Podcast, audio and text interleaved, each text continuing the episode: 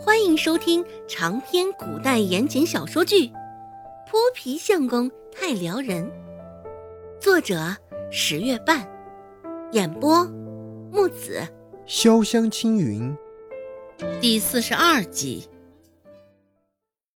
察觉到那道炙热的目光，周芷也只是淡淡的扫了他一眼。周芷嘴皮上亦是淡淡说道：“奶。”你先听大姐怎么说吧，事实还不清楚，你先别听信了那些闲言碎语。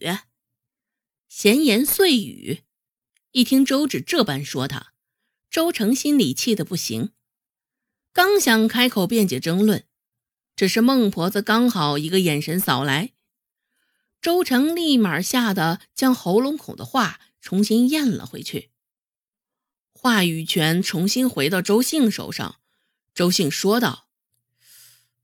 这个东西好生奇怪，闻着奇臭无比，只是吃到嘴里却是香喷喷的，外酥里嫩，味道不错。一见势头不对，周成立马说道：“奶啊，大姐定然是在帮二姐说话呢。三妹，你这话说的就不对了，帮我说话，大姐能有什么好处？这臭干子味道好，能卖钱。”也是为了咱家好，现在倒是不知道你处处阻碍唱反调，安的什么心？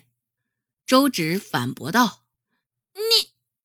周成被他一句话堵的，愣是找不到什么为自己辩解的话，一时气急，脖子上的红色爬满了脸。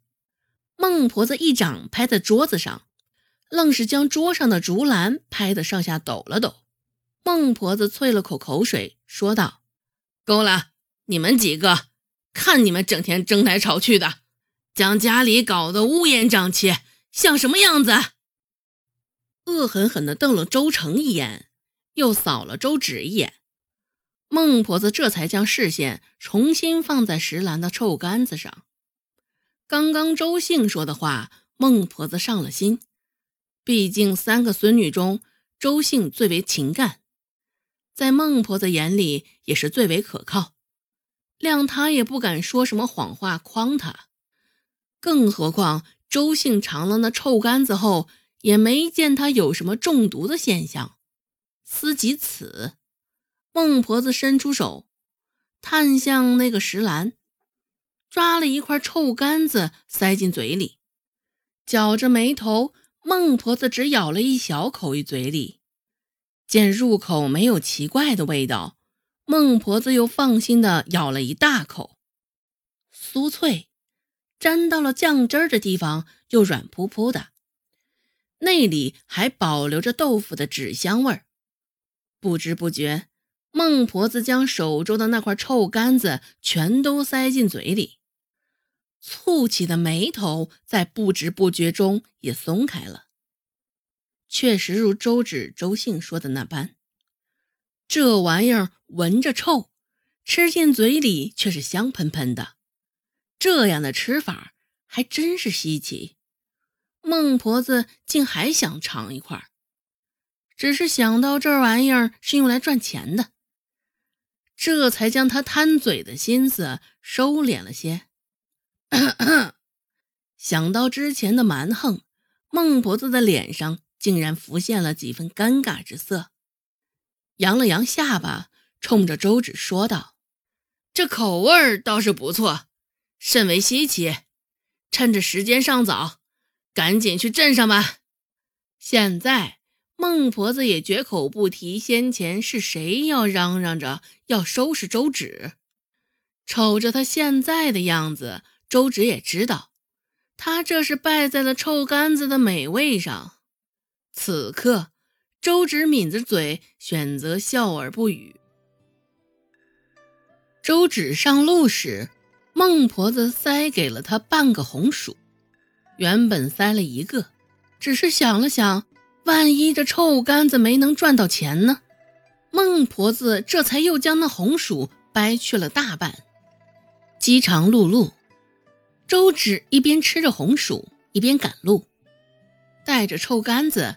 一路走来，都飘着那股浓郁的臭味儿。惹得路上的行人都不住地往他身上多看了两眼，有困惑的，也有鄙夷不屑的，周芷都未放在心上。这些个臭干子应该是能够卖得不少钱了，这回至少也能攒下十文钱。周芷喜滋滋地想着。时间尚早，此刻到了集市，还没有多少人的摊子支起来。之前卖胡颓子认识的大爷来的也挺早，还在之前那个位置，正处于集市中心。再过不久，那处来来往往的行人甚多，大概是之前那几颗胡颓子的好。烧饼大爷。还认得周芷，远远的看到周芷的身影，卖饼的大爷就打招呼道：“小丫头又来了，这回准备的是是什么？”随着周芷的靠近，那大爷也闻到了他带来的一股恶臭，脸上的表情一下子僵硬了许多，下意识的收住鼻息。脸上依旧保持着先前的和善，周芷也看出了他表情上的变化，也不怪他这般变脸。周芷取过石篮，将石篮上盖着的白布掀开，青墨色的臭干子在白色纱布的映衬下显得格外扎眼。卖饼的大爷第一次见这玩意儿，一脸疑色地问道：“这是什么东西？”犹豫了一下，卖饼的大爷继续开口说道：“这玩意儿怎的颜色这般奇怪，就连味道也这般冲人？”他也没有藏着掖着，直接将心里的困惑说了出来。周芷笑了笑，解释道：“大爷，这是豆腐呀，瞅不出来吧？”这也是京城现在最时新的吃法，叫臭干子，是将豆腐用特殊的方法处理后炸制而成。别看它色泽上不咋地，闻起来也臭烘烘的，可吃进嘴里香喷喷的，让人欲罢不能。